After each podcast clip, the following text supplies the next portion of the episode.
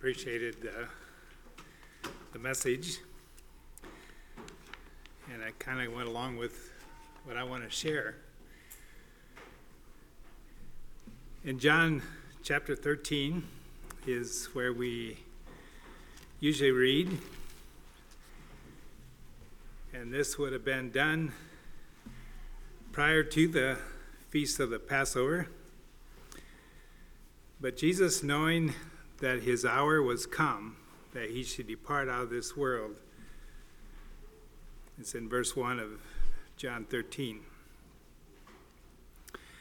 Now, before the feast of the Passover, when Jesus knew that his hour was come, that he should depart out of this world unto the Father, having loved his own which were in the world, he loved them unto the end. And supper being ended, the devil having now put into the heart of Judas Iscariot, Simon's son, to betray him, Jesus, knowing that the Father had given all things into his hands, and that he was come from God, went to God, and went to God. He riseth from supper, and this is interesting, knowing that the Father hath given all things unto his hands, then, verse 4 He riseth from supper, laid aside his garments, took a towel, and girded himself. And that he poured water into a basin and began to wash his disciples' feet, and to wipe them with the towel wherewith he was girded. Then cometh he to Simon Peter, and Peter said unto him, Lord, dost thou wash my feet? And Jesus answered and said unto him, What I do thou knowest not now but thou shalt know hereafter. Peter saith unto him, Thou shalt never wash my feet. And Jesus says, If I wash thee not, thou hast no part with me. Simon Peter saith unto him, Lord, not my feet only, but also my hands and my head.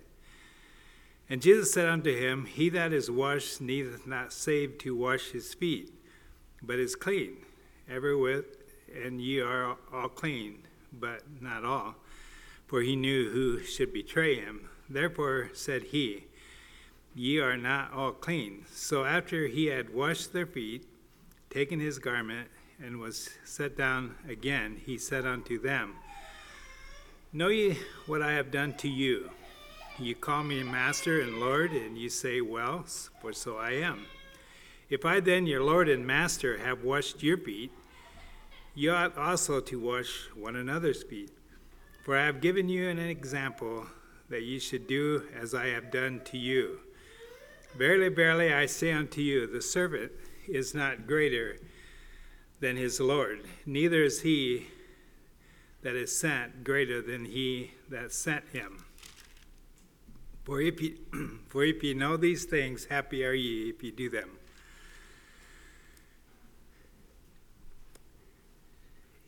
Jesus says, I have given, done this for an example for the disciples to follow, and I think he encourages us to continue doing that. In Philippians chapter 2, verse 7 and 8, or 7 to 11, it says, But he made himself of no reputation. He took upon him the form of a servant and was made in the likeness of men. And being found in fashion as a man, he humbled himself and became obedient unto death, even the death of the cross, wherewith wherefore God also hath highly exalted him and given him a name which is above every name, that at the name of Jesus every knee should bow of things in heaven and things in earth and things under the earth and that every tongue should confess that Jesus Christ is Lord to the glory of God the Father. Jesus left us an example made of himself of no reputation. In John chapter 10, verse 15 to 17, says, As the Father knoweth me, even so know I the Father. I lay down my life for the sheep. Other sheep I have, which are not of this fold. Them also I must bring, and they shall hear my voice.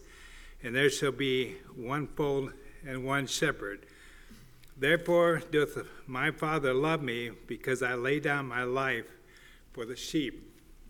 Jesus laid down his life for the sheep, for his uh, for his loved ones. I want to go to Isaiah chapter 53.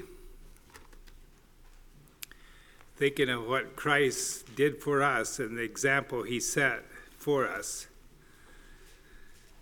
53, verse 1 to 9. It says, Who hath believed our report? And to whom is the arm of the Lord revealed? For he shall grow up before him as a tender plant and as a root out of dry ground. He hath no form, no comeliness, and when he shall see him, when we shall see him, there is no beauty that we should desire him. He is despised and rejected of men, a man of sorrows and acquainted with grief, and we hid it as it were our faces from him. He was despised, and we esteemed him not. Surely he hath borne our griefs, carried our sorrows, yet we did esteem him stricken, smitten of God, and afflicted. But he was wounded for our transgressions, he was bruised for our iniquities, and the chastisement of our, chastisement of our peace was upon him. And with his stripes we are healed. All we like sheep have gone astray. We have turned every one to his own way, and the Lord hath laid on him the iniquity of us all. He was oppressed, he was afflicted, yet he opened not his mouth. He is brought as a lamb to the slaughter, and as a sheep before her shears is dumb, so he openeth not his mouth. He was taken from prison and judgment, who hath declared, and who shall declare his generation, for he was cut off out of the land of the living for the transgression of my people. Let me read that again. For the transgression of my people was he stricken. And he made his grave with the wicked and with the rich in his death, because he hath done so no violence, neither was there any deceit in his mouth. Christ, offering us freedom, took the, our iniquity upon him. Now I want to go to 1 John chapter 3 verse 16.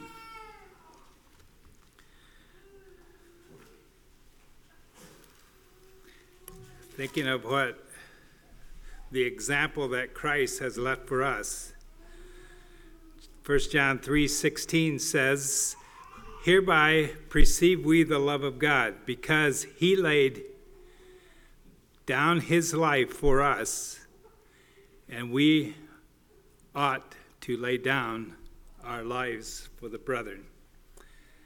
An example that Jesus left for us. I want to go back to John chapter 15, verse 13. Greater love hath no man than this, that a man lay down his life for his friends. Thinking of what Christ has done for us and the example that he set for us, going back to the John 13 that I read. For I have given you an example that ye should do as I have done.